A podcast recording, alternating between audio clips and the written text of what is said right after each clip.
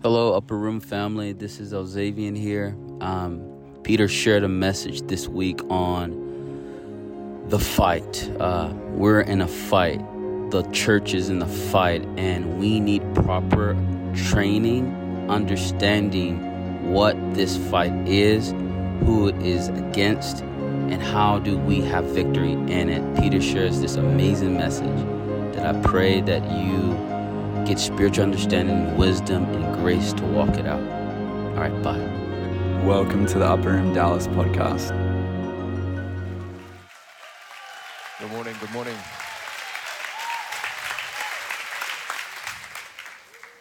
Yeah.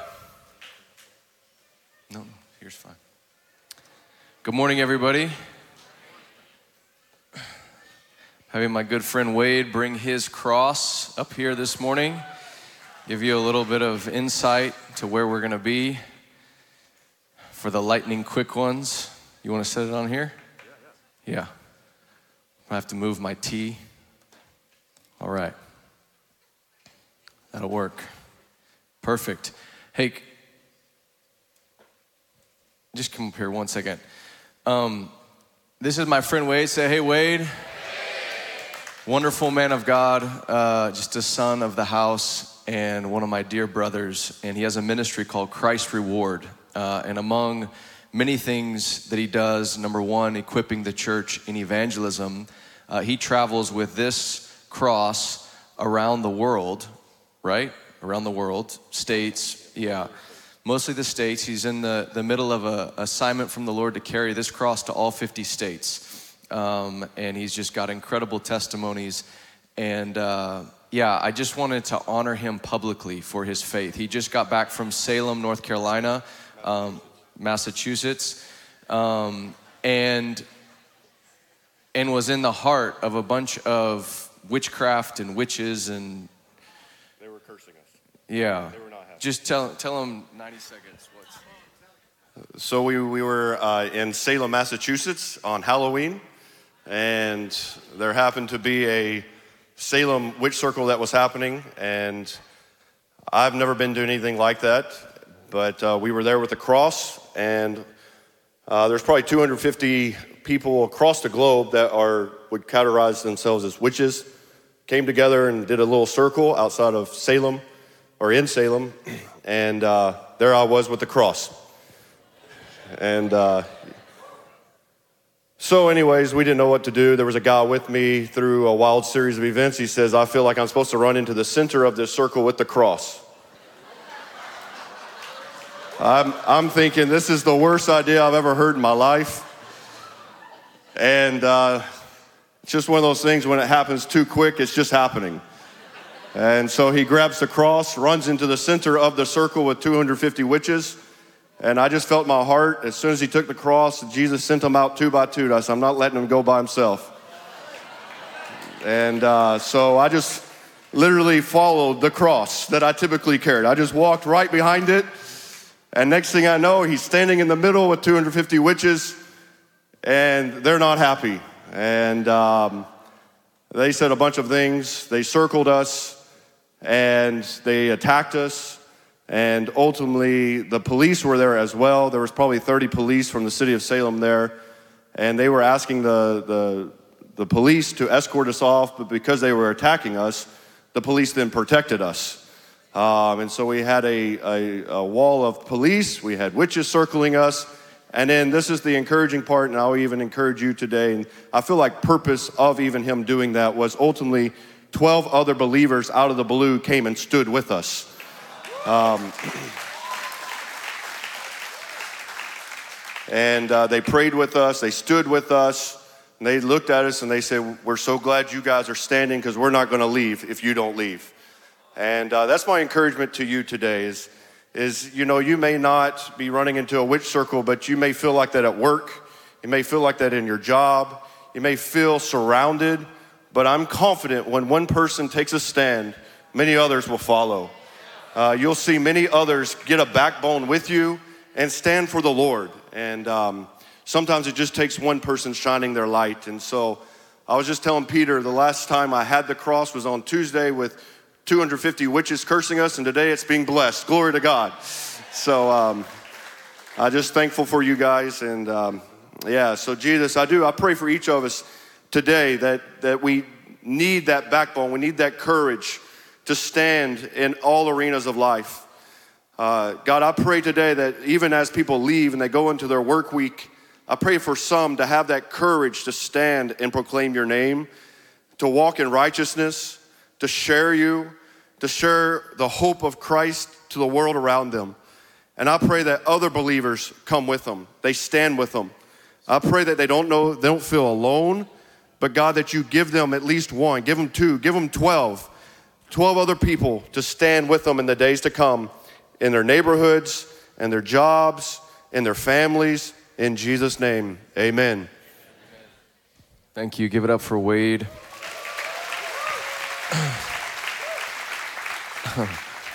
I travel with kids, and that's uh, awkward, but this is very awkward uh, to travel with. And even this morning, we were trying to figure out where this would go, and there was no good place for it. Um, and so it's intentionally awkwardly here before us as a reminder um, and for our hearts. And so I love what Larissa shared. Um, two things she shared I think were really profound and tease up the message this morning. Number one, uh, we're in a fight, and we're going to talk about that this morning. Uh, but number two, what she ministered through communion, um, we need to go back and pay attention um, to that John chapter 8 narrative. Um, it is timely for us. Um, the power of forgiveness um, is beautiful, and I think we need to explore it as a church. And so we're going to dive into that this morning. So just put your hand on your heart. Um, as a way of, of um, it's just a touch point and you're just going to say you're going to pray with me say father would you teach me the way of the cross? Amen. Amen.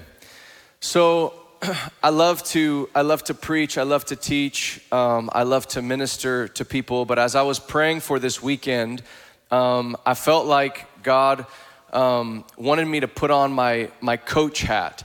Uh, I like to coach. I used to play soccer, and so um, I, I like coaching. I, I understand coaching. And I know for church, some of us don't come to church to be coached or to be trained. Um, a lot of times, uh, well, coaches can do a number of things. They can inspire you. We could come here and I could inspire you, and, and ins- inspiration is really good. Um, but inspiration is not a good diet if that's all you're getting in your faith. If you're not trained and yet you're inspired, you're gonna keep going into the fight and you're gonna keep losing.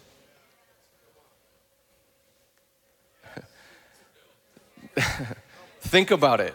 If you constantly get inspired and yet you're not trained to win, then you're gonna be discouraged because you keep going back in, but you keep getting beat up.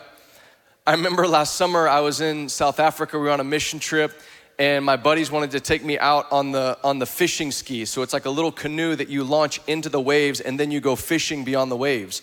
Well, the surf was really rough and I'm not a water guy, and so I start, I start paddling, and you can imagine what would happen. The surf just flipped the canoe into the sand. I went, and so I was like, okay, and I dust myself off, and I try again. I try a second time, and this time the canoe comes back to shore, and I'm sitting there defeated, and the canoe is sideways, kind of like this cross, and a wave comes and just, just smashes the canoe into my shins.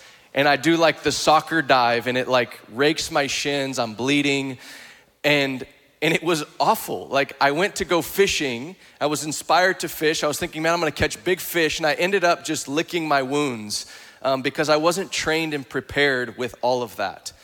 And I'm just aware, I'm aware that there is so much sorrow happening in the body of Christ that, that, that we need to be trained and equipped to fight this battle that we're in. Like, we need training. When you go to training, you come differently. Like when I would go to soccer training, I would come in and I'm I'm not necessarily looking to be inspired. I'm looking for the coach who knows how to play the game to give me things to do that I can practice that are mundane, that make me sweat, that make me sore, that make me tired, that make me, that stretch me, that, that pull me. Why? Because I know that I'm in a fight. I know that I'm gonna go play in a game, a real game, and I wanna be able to win that game. Now, I feel like I'm gonna say some things this morning, and I, you may leave church this morning feeling some kind of way. You may, you may leave feeling like sweaty and stretched and sore, and I just wanna tell you that's not bad. Oh, six of you.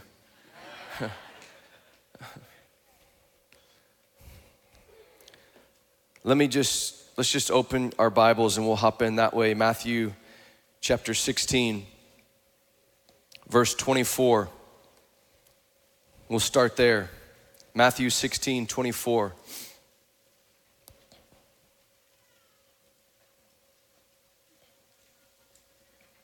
Hmm. Say amen when you're there. Then Jesus told his disciples, If anyone, say anyone, if anyone would come after me,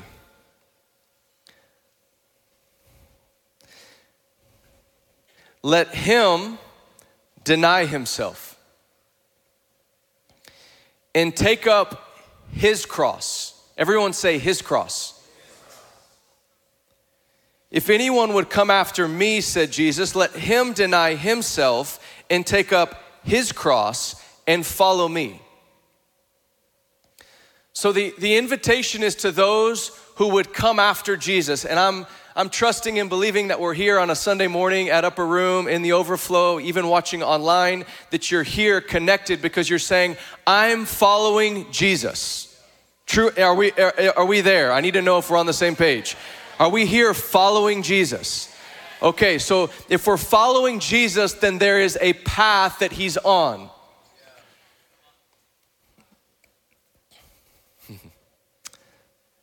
For whoever, verse 25, would save his life, say, save his life. For whoever would save his life will lose it. But whoever loses his life for my sake will find it. Watch this, verse 26. For what will it profit a man if he gains the whole world and forfeits his soul? So Jesus is saying, hey, you're gonna follow me. I need you to do three things. Number one, I need you to deny yourself. you guys are like, wow, this just went right in. Yes, we're in. Because this is the foundation of the Christian faith is to deny yourself. And if you start to wrestle with that, it's good. You know why? Because every answer of the wrestle of what Jesus did, his life, it points to this cross. This is the answer. So we're gonna spend about 20 minutes on the question and about 20 minutes on the answer. Amen? But we need to ask the right questions. We're not asking the right questions, we're not prepared. I, am convinced we're not ready for this battle that we're in. I'm convinced. There is shaking coming, there is tribulation coming, and if we are not founded on the rock, your faith will fail.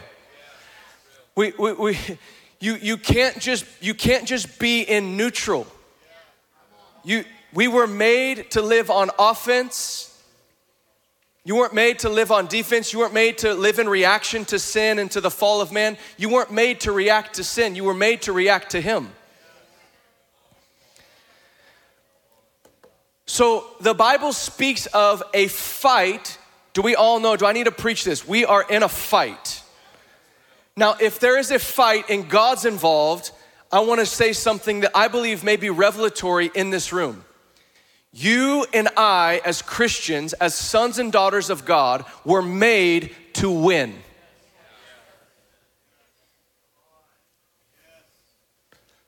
Losing I want to say a word, but I'm not going to say it to offend. Losing doesn't feel nice. Hear me. Losing doesn't feel nice. It's painful.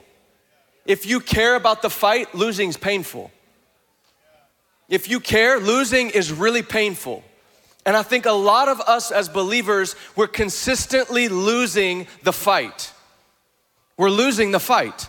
And so we live with pain, we live with sorrow, we live with a constant sense of defeat. Why? Because we don't know how to fight. But when you when you learn by the Spirit the way of Jesus, this is our victory. There is victory. I want to tell you, there is victory over sin. There is victory over the flesh. There is victory over the world. There is victory over the devil. There's victory over disappointment. There is victory. There is victory. And go, what, is, what does victory mean? Victory means you win. It means it comes against you and yet you're still there alive in God. Victory means your heart doesn't grow stale and cold. Victory means that you're in love with God, you're in love with the people of God, and your heart is burning for mission for the lost to know Him. That's what winning looks like in the kingdom.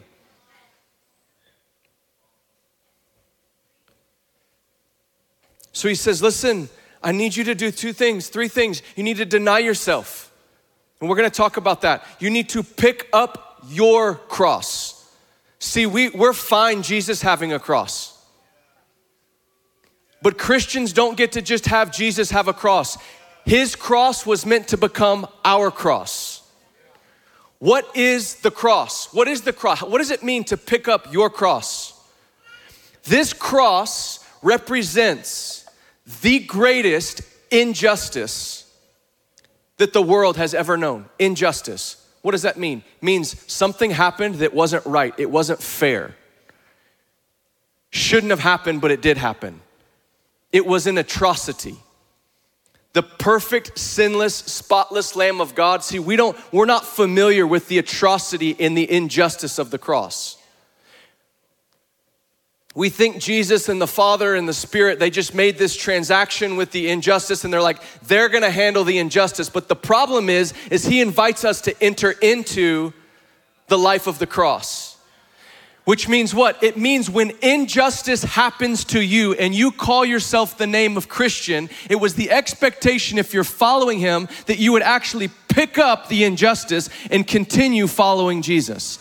What does it mean to pick up the injustice? It means that you, you embrace this as Jesus embraced this.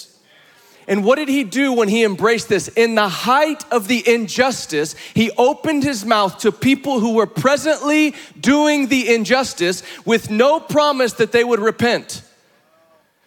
They, they had not said, I'm sorry, Lord, we're crucifying you. They had not done anything worthy of forgiveness. They have not done anything worthy or proving that they were going to stop doing what they were doing, which was crucifying the Son of God. And the way of the cross looked like this in that moment, in the height of rebellion, injustice, sin, human flesh. The Father, through the Son, He says this Father, forgive them, they know not what they do. And in a moment, He teaches us to deal with injustice. He's teach, he's training us. Do you know the power in that confession? The moment I don't know that we got this.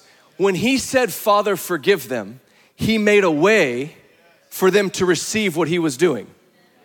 I want you to hear this. Had he not interceded on their behalf, they never could have come to salvation. Had Jesus withheld forgiveness on the cross, it would have it would have not mattered that he died on the cross.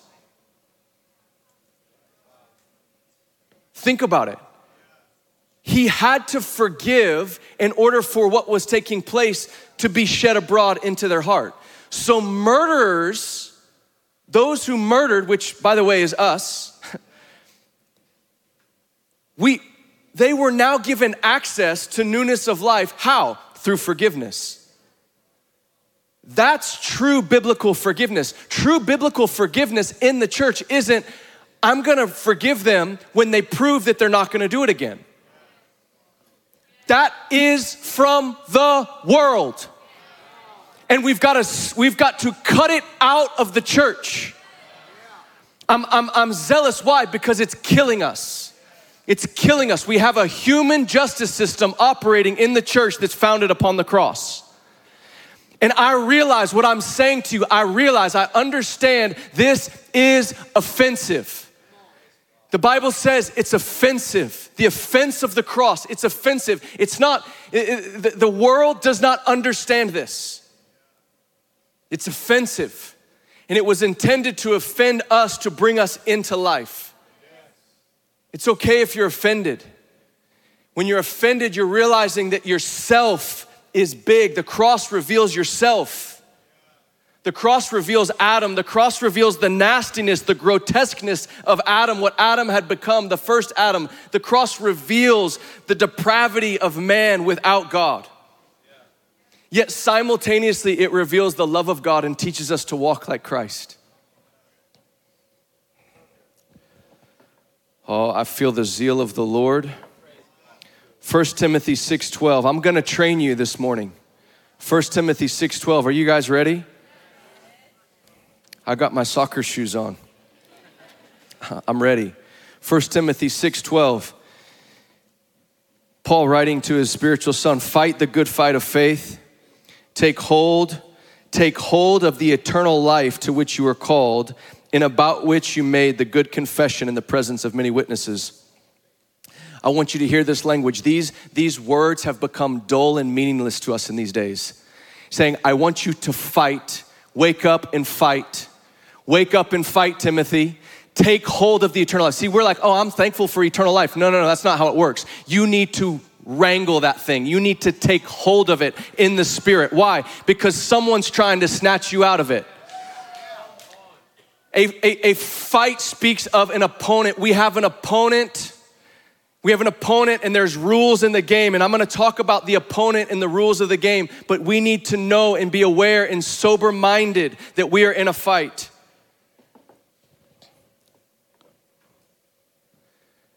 Second Timothy 4 7, just one page over. This is Paul. This is, this is a man, this is a man who, who won some, he won some battles. This man won some battles. I want to just paint a picture of a, of a Christian who won some battles. This man was stoned to death at Lystra. He was carried, he went, you know, carried his cross to Salem and he was stoned to death. Come on. Paul was on his missionary journey and they reject him and they stone him to death and they dragged him out of the city supposing Paul was dead. And his disciples gathered around him, lifted him up, and they were like, you would think Paul's like, hey, we're done here. Let's let me go take a little sabbatical. This mission ground is hard. And he gets up and he goes to the next town and he goes, I'm gonna go preach the gospel some more. Why? Because he knew how to win in God. He knew that you could get stoned to death and you could continue your ministry. Why? Because he wasn't living for himself. His ministry wasn't about him. His life wasn't about him. He didn't, he didn't sit down and take a pity party and go, man, these guys, they, they persecuted me and they rejected me. He didn't do that. Do you know why? Because the man wasn't living for himself. How? How did that happen? He embraced the cross. He was trained in the way of the cross. Do you know how liberating and intoxicating and massively joyful it is to be liberated by the cross of Christ and no longer live for yourself? This is this is the issue before us to the extent that you're anxious and miserable and heavy and weighed down is to the extent that you're living for yourself. I'm, I'm, I'm not being harsh. I'm trying to give you insight into the battle. It's the self. It's the self, the battleground. It's trying to get you on yourself. When, when Peter said to Jesus was going, I'm going to the cross, Jesus tells Peter, he goes, Hey, I'm gonna die and Peter, who just confessed the Christ, Matthew 7, 16, 17, around there, he just confesses the Christ. He gets this incredible revelation. He's like the man, he's the man of the hour. Peter, you did it, man. You got the revelation, you nailed it. And in the next breath, Jesus is like, I'm gonna go to the cross. And Peter's like, No, you're not. And Jesus is a savage. He looks at his friend and he goes, he looks at his friend. People think he looked past his friend. No, he looked at his friend. He goes, You get behind me, Satan. What? Can you imagine? He's like the man, and then the next moment, listen to this. He goes, Get behind me, Satan. And then listen to Jesus' commentary on Peter's comment. He says, He doesn't say you're full of witchcraft and darkness and incantations. He says, You have on your mind the things of man not the things of God. And so the devil operates through the things of man. See, when, you when your mind is set on man, it's when the devil is now operating. Oh, Rabashekere, I feel the Lord. This is a revelation. He doesn't say, Oh, look at you, you, you're a witch, you've been doing incantations. No, he says, Your mind is on the flesh, your mind is on man. and we just casually think that we can just be like, we weren't taught, we weren't trained to handle ourselves. And we need training. 1 Timothy 4 6 to 8. Oh, I, I forgot to mention 4 7. Paul says this He says, I have fought the good fight. I have finished the race. I have kept the faith. What a statement. Old and gray. And he gets to the end of his ministry and he's like, This is a statement. This is a confession of his own strength, of his own bravado, of his own spirituality. No, no, no, no, no. It's a confession of the grace of God. He says, I've fought this faith. He, he, he, Paul made of his own self, he goes, I worked harder than all of those apostles. he goes, but it wasn't me, it was the grace of God in me. Everything Paul did was fueled by the grace of God. Why? Because he lived in response to the love of God. He lived in response to Jesus' grace towards him this keeps turning off. I'm sure someone could help me. 1 Timothy 4 uh, 6 through 8. Look at this. Uh, no, I'm sorry. 1 Timothy, yep, 4 6 through 8. Look at this. This is this is Christian talk. I know we love we love ministry, we love when God touches us and heals us, but we need a time to be trained. We need to, we need to renew our minds. We need to actually crave training. We need to crave someone to go, hey, you know what? I actually love the, the ministry and the moment and the inspiration, but we need an appetite for training. We need an appetite. We need to renew our mind on how we come to church. We need to put our athletic gear on. Maybe one, maybe one Sunday we just come all in our athletic gear, ready with tennis shoes, running. We're like, like I don't know, I don't work out, but you need to work out your faith. I'm so serious. If you come here just to be inspired, your Christian life will only be good as your touch point with me or with Michael or with Larissa. That's not a Christian faith. You need to be trained for Monday, Tuesday, Wednesday, Thursday, Friday, Saturday, Sunday. Come on, look at this. If you put these things, Timothy, before the brothers, you will be a good servant of Christ Jesus, being trained in the words of the faith. Being trained in the words, trained in the words. What do you mean trained in the words? It means you know how to speak and respond to sin, to the world, to the devil. You're not confused. You're not, it's not your idea. Well, you know, this thing happened in the world and this sin happened and now we're gonna ha- share our idea. No, your opinion is worthless. We need to be trained in the words of the faith. Do you know what that means? It means that Christians were all meant to talk a certain way. People talk about Christianese. Praise God, we need some Christianese. We need one language to respond to the world, to the flesh, to the devil. But now we have all these opinions to the world, to the flesh, and then we're looking, well, let me get another opinion. You don't need an opinion. You need the words of the faith of the gospel of Jesus Christ once and for all delivered to the saints. Come on. There is a way when you signed up to follow Jesus, you gave up your right to your opinion, to think how you want to think. You don't get to think how you want to think about the world, the flesh, or the devil. You surrendered that. And yourself. You don't, oh man, you don't get to think about yourself the way you want to think about yourself. Well, I just don't know if God loves me. You're wrong. Well, I just don't feel like God loves me. I don't feel like God cares. I just feel like he's not really engaged in my life right now. Really? You're, you don't think God cares. Really? You think God is apathetic and doesn't see your pain and your situation and your sin and your brokenness. You think He's withholding from you. Ha, ha, ha. I just don't think He cares. Hmm. See, we.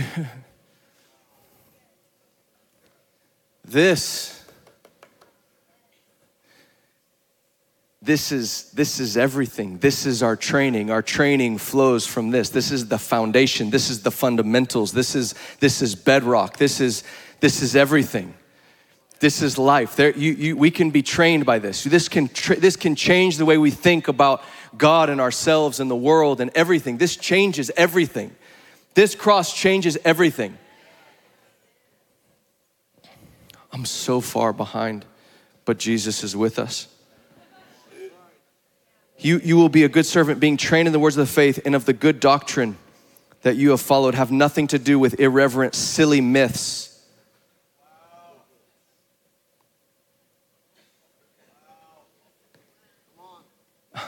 Have nothing to do with irreverent, silly myths. Myths. What's a myth? Something that's not true. Quit being obsessed with something that's not true.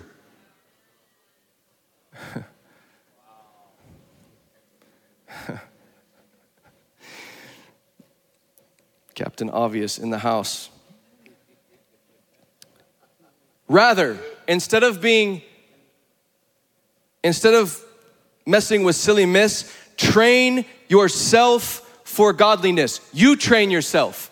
Quit putting everything on everyone else. You take ownership of your life in God and begin to train yourself. How? How do I train yourself? You have the Word of God, you have prayer, you have the fellowship with the saints. Train yourself. Show up.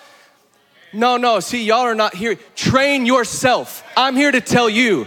I'm here. We're not gonna, hey, we're not ending today with a prayer and a thing. I'm ending today with a commissioning to go train yourself. We're not, I'm not praying for you today. I'm not, I'm not praying for a single person today. I don't know that, hey, you guys are not praying for anyone. We're not doing ministry team tonight, today. We're not doing it. I'm telling you to train yourself. I said that, I said that if you need a miracle in your body, the caveat, but but but if you don't need a miracle in your body, you need to train yourself. If you're sick, if you came because you have a life-threatening thing and you need a miracle in your body, we'll pray for you. That's the only altar call. But I'm telling you now, everyone else, we are not praying for you. You need to train yourself in godliness. Well, what do I do? What do I do? If you don't know what to do, then you start there and you say, I have no idea what to do, and now we're getting somewhere. If you leave here and you're like, I feel so confused, that guy, good, good.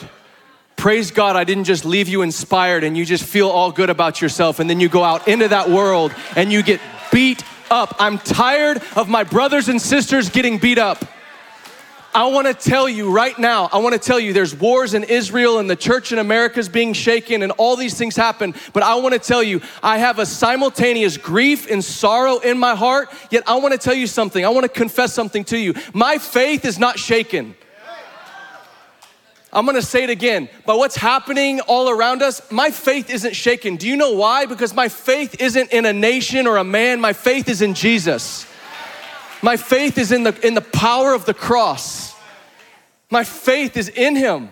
Like, I really, my faith is in Jesus. And it doesn't mean I'm immune to the pain of the trials of the world. It doesn't mean I'm immune to it. It means that I'm not moved. I'm not gonna throw in the towel. I'm not gonna quit.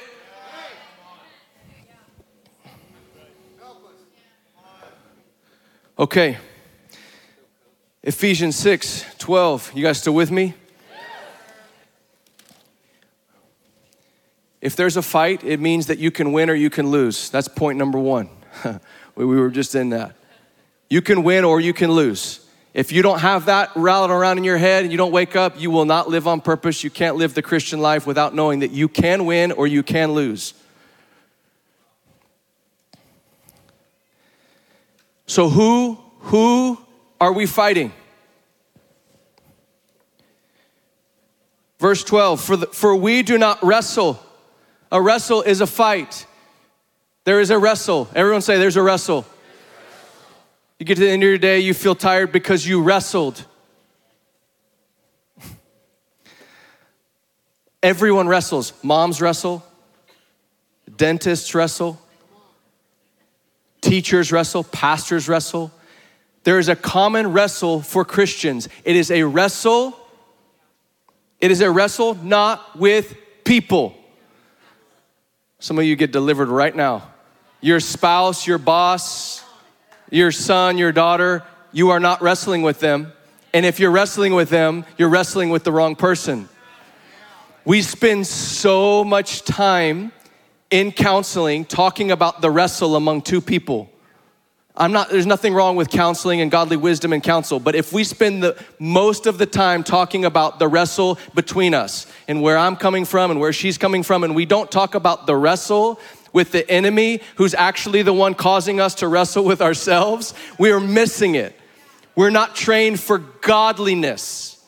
We're not prepared in godliness. Godliness has to do with God, not manliness. Oh, I hope y'all are hearing me.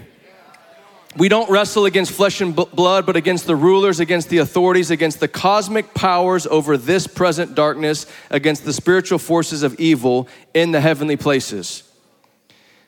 There is someone called Satan. He's the accuser of the brethren, and he is your opponent. He's your enemy. And and for there to be a fight, there has to be an arena. There has to be a, a place in which the fight takes place. And you can either have a home game or an away game. And I want to tell you, as Christians, it's an away game. Our fight takes place in the world, which is an away game. We are now, now this is no longer our home. We're not, we don't have home field advantage. Look at John 16, 33. I'm gonna just give you Bible and you can write these down and you can you can study these out. But I want you to see this. John 16 33. So the opponent, if you can picture it, he's, you know, he's got his gloves on, he's ready to wrestle and and and he's and he's ready to roll. He's to he works through accusation, he works through lies. Those are his punches. Those are that's his game. He works through lies, accusation, and he works through your eyes. Okay? Now you're like, okay, but where are we fighting him? You were fighting him in this world. John 16, 33. This is Jesus. He says, I have said these things to you that in me you, you may have peace. In the world you will have tribulation. Jesus said, in the world you're gonna have trouble you're gonna be in a fight. You know, you walk down the alley, oh, that's trouble. if you live in this world, there's trouble. but there is a way in God through the gospel to win to not let the trouble just keep pounding you again and again and again and again. And I'm telling you, I know I'm confronting some of you, but we have had, we have embraced a poverty losing mindset in the Christian church. Well, I just, you know, it's just gonna. And so many of us are discouraged and grumpy and complaining and victims, and we're obsessed with what's happening in the world, and we're not we don't carry the triumph, the fragrance of triumph, the, the fragrance of joy of those who, listen, I'm not talking about you're immune to the problems, I'm talking about you overcome them. You get smacked, and yet something called the grace and new covenant and love of God and the cross, it actually empowers you to go, I forgive you. Oh, I'm not gonna, no, I forgive you. It's good, I forgive you, I love you, I forgive you. Yeah, but I just did the most radical. Yeah, I know, I, I forgive you. It's okay. To say it from integrity, from authenticity, not pretending to forgive, but really you're punishing them relationally. Let's not do that, amen? Okay, look at what Jesus says in 17. He keeps going about the world. This is the arena, John 17, 14 to 16.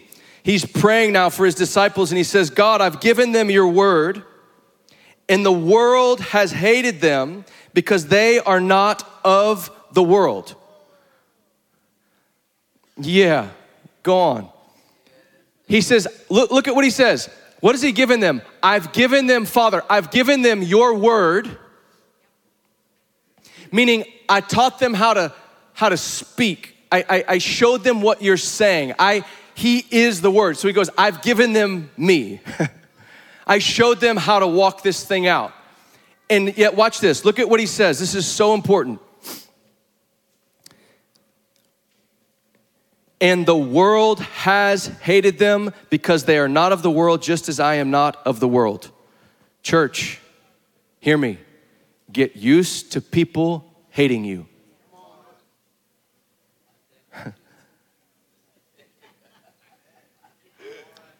people will hate you. The world, those who don't know God, they will hate you. If we are afraid of people hating us, we are saying, okay, I'm on this path to following Jesus. But if you're saying people are gonna hate me, I don't know if I wanna go on that path.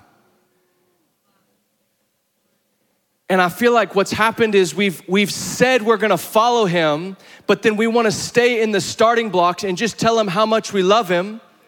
But we're not, part of telling him we love him is that we follow him. Like I, wanna, I wanna love him and I wanna love him with my voice, but I wanna love him with my feet. I wanna be willing to walk into situations and not stop walking with God because there's gonna be tribulation or hatred or trial or offense. I know this is sobering. Look at what he says. Look what he says. He goes, I don't ask that you take them out of that arena. I don't ask that you take them out of the world, but that you keep them from the evil one. Not that you keep there from being conflict, that you keep them from the evil one overcoming them, subduing them, trampling them, because we will confront. He says, the gates of hell will not prevail against the revelation of Jesus as Christ, the church. Amen?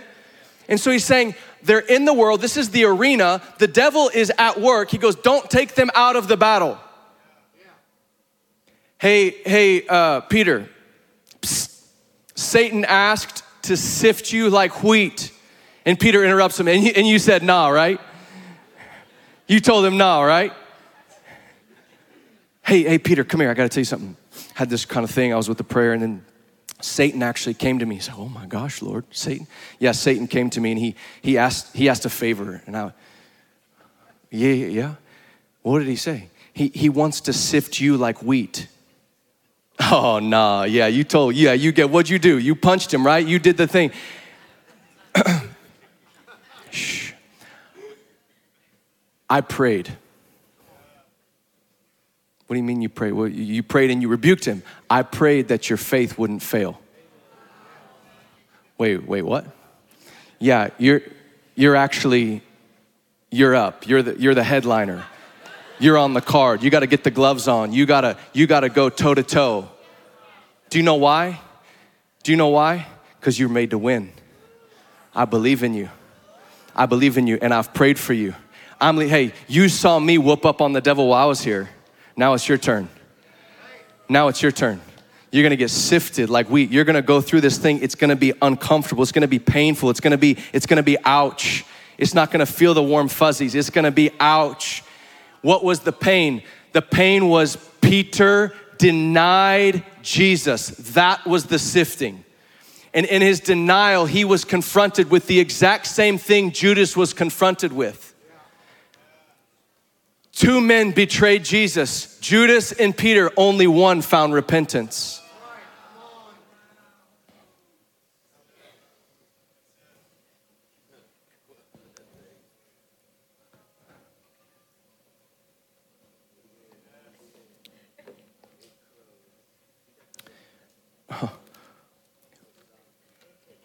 Romans 8. We're just going to let it be today. Romans 8. So you've got the devil working in the world. And then how is this fight playing out? Look at this. Romans 8, 7. For the mind that is set on the flesh is hostile to God.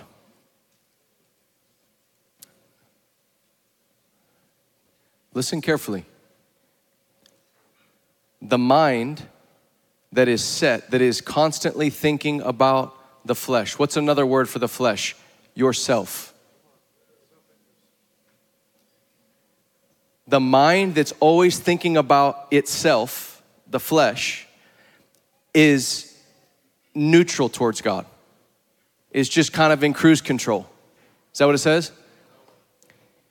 So the mind that is set on the flesh is hostile. Hostile. Meaning, when you allow, because maybe you didn't know that you were in a fight, Maybe you didn't know how to fight. But when you allow, like if I was teaching you soccer and I'm like, if you allow your leg just to do this, the ball's gonna go that way. So you can't allow your leg to go, you have to, your leg has to go towards the target. If you allow your mind to go towards the flesh, fundamentally you are now you are now making it incapable for you to walk the christian life. You can't. It's hostile. It's now you're now contending with god. Why? Why? How, how, how can that be? That seems unfair it's fair because of this cross it's what Larissa preached. He who knew no sin became sin. He took on flesh. He took on our flesh. He took on all of our selfishness. Why? So that we could become the righteousness of God. So he lays a, a literal fork in the road, a cross, and he goes, You've got two paths. You can walk by the flesh or you can walk by the spirit. And if you walk by the Spirit, it means that your mind is set on the things that are above, that you've trained your mind. Everyone say, trained your mind. Means you don't allow yourself to go down those neural pathways. Come on, Dr. Caroline Leaf. The neural pathways that you're going down. We can know all about the neural pathways, but if you don't change them and renew your mind by the Spirit to the Word of God, nothing happens. I want to bless you. You are not a slave to your flesh anymore. I, I got to give you, I've been, I've been asking the question and I got to give you the answer. Those, verse 8, those who are in the flesh cannot please God. So you have a real devil, a real world, and a real flesh. So what do we do? I'm just gonna I'm just gonna point to it and then you can go train yourself in this. And I'm telling you, if you if you follow these verses out, you will get drilled this week in the glory of God. You'll have an encounter with the Lord and you'll share it with your spouse and it'll be awesome. I'm telling you, we're not we're gonna say amen here in about seven minutes. And it's gonna feel like, oh, whoa, did, did we do anything? Yes, we did. We've prepared you for the battle this week. All right. So we got to deal with the world. How does the cross deal with the world? Galatians 6. This cross, this cross, look at me. The truth and the word of the cross, the Bible says in 1 Corinthians 1, it, it's either it's folly to those who are perishing or it's the power of God to those who are being saved. So Paul says it this way. He goes, it pleased God to save those through the folly of what we preach. So I just I just painted this crazy picture of the world, the flesh, and the devil, and God goes, "Hey, you want to know the answer? You want to know how to fight? This cross." And you're like, how does a bloody Jewish man on a cross who claimed to be the Son of God, who is the Son of God, how does that help me fight the world, the flesh, and the devil? And that is where our training begins. I'm telling you, if you're going to sleep and you're like, oh, this is so much, this is where our training begins. This is the, this is the crux of our training. Galatians 6, verse 14. Paul says, But far be it from me to boast except in the cross of our Lord Jesus Christ. Why would you boast in that? He says, By which the world has been crucified to me, and I to the world.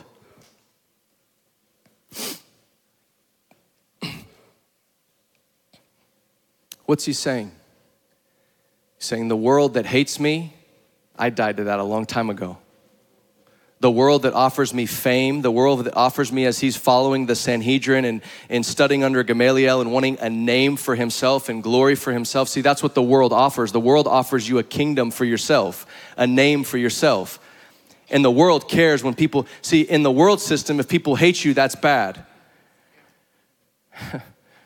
Why? Because it means you have a bad name. You're worried about your name. You're worried about your name. Well, they hate me. What about my name? Your name. I'm not, I'm not living for my name.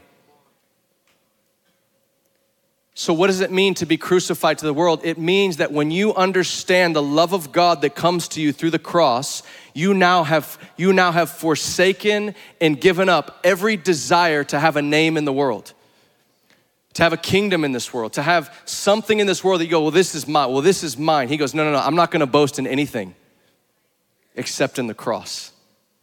But make no mistake, he did boast in the cross. He did brag in the cross. This cross can take a nasty, corrupted, sinful jar of clay and put treasure inside of it. This cross can make you a dangerous man or woman of God. This cross, I'm telling you, if you deny yourself, pick up your cross and follow him, he will take your vessel of clay that you may feel is dishonorable. And how could God use this? Oh, the cross. And he actually wants us to boast in the cross. Do you know we were meant to celebrate when you win? I like winning. I like it when something, when, when a trial comes to me and I come out the other side and I have offered forgiveness and I've walked in love. I like that. Oh, I like it. And I also don't like it when a trial comes and I'm like, man, it just gets on top of me and I get, I'm, it derails me for three weeks because I'm in my flesh and I'm, oh, I'm so tired. I don't like that. That feeling is terrible and it impacts my relationships and it impacts my, what I do. But I wanna, I wanna prophesy to you. You can be crucified to the world, you can be free of the world. Well, but Peter, what about my flesh? Just go up a little bit. Verse 24 of chapter 5 in Galatians. And those who belong to Christ Jesus have crucified the flesh with its passions and desires.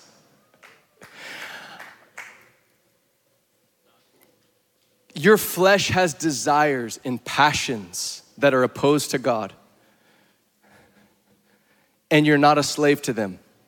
And I'm telling you right now, as a, as a, as a pastor, I know in many of us, we have never, we feel justified. I wanna say this, I'm gonna take another couple minutes. I'm gonna go right up to the time. We feel justified in the wrestle that we have with our flesh well yeah but i just i'm struggling with this because because i want this and i've and i had this happen and and what we're saying is we're, we're the justification is actually there because we don't have the cross. How do i say this again? Uh, we feel somehow comfortable continuing to wrestle ongoing forever perpetually with our flesh. Can i tell you as christians you do not have to live as slaves for your flesh in this life. 1 Corinthians 15 56, the sting of death is sin, and the power of sin is in the law.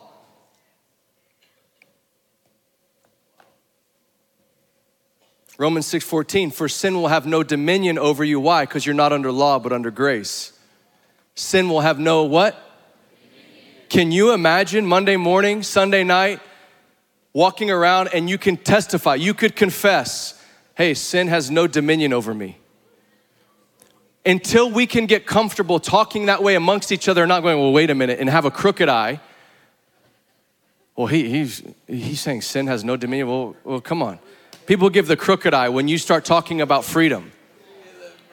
I'm serious then, then what then then then let's interpret and exposit. We're to end here. I'm telling you i know we're training. We're, we're boxing today. We're like we're in it. I hope you're sweating with me. I'm sweating a little bit. First john 5 for everyone 1 john 5 4 i'm to break this podium. For everyone who has been born of god overcomes the world. If you're not praising right now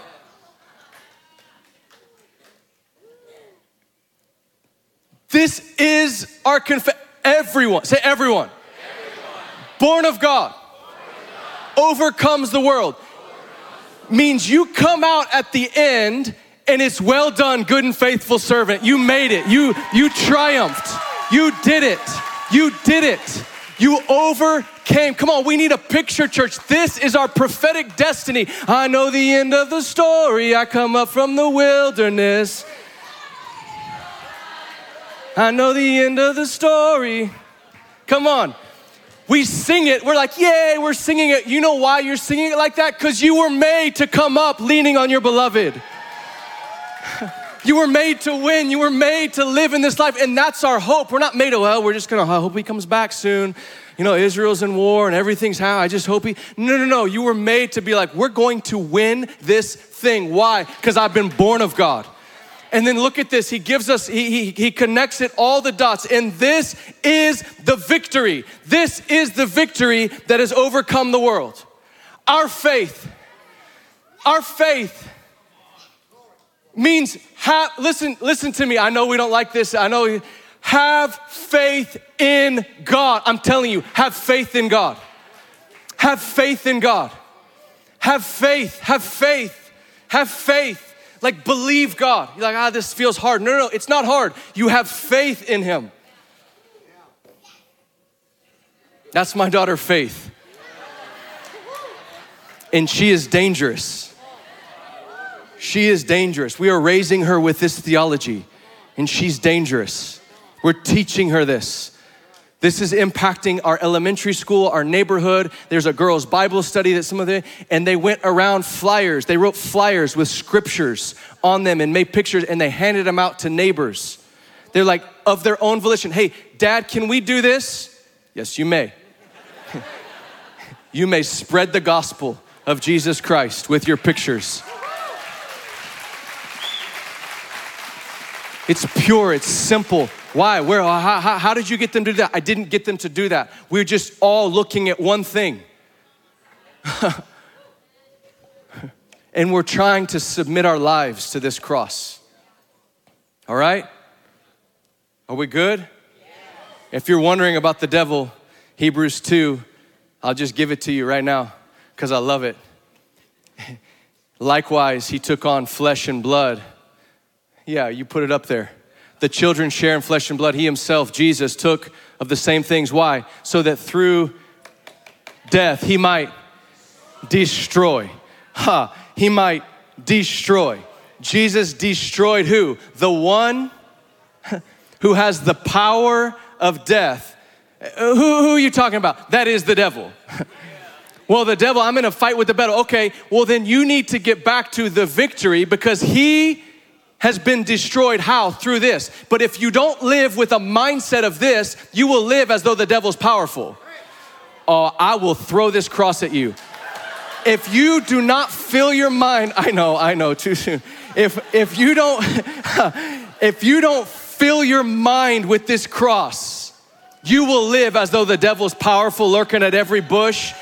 I live with the reality that there is one who defeated the devil on the cross and I'm constantly renewing my mind to that why so I can be delivered from the fear of death. Amen? Hey, I love you. I talk to people I love this way. I mean that from my heart. I love you and I want you I want you to fight this. I know there's marriage, I know there's I know there's all kinds of issues in life. And what I'm telling you is that this is life for you. If you can take this, like Peter, ponder that. Jesus said, Hey, you've been asked to sift, but I pray that your faith wouldn't fail. And that's my prayer for you this week that your faith wouldn't fail. That's my prayer. Father, help us that our faith would not fail in these times of trial. In Jesus' name, amen. If you need a miracle in your body, come up. The ministry team will be there. Do not come up otherwise. I love you.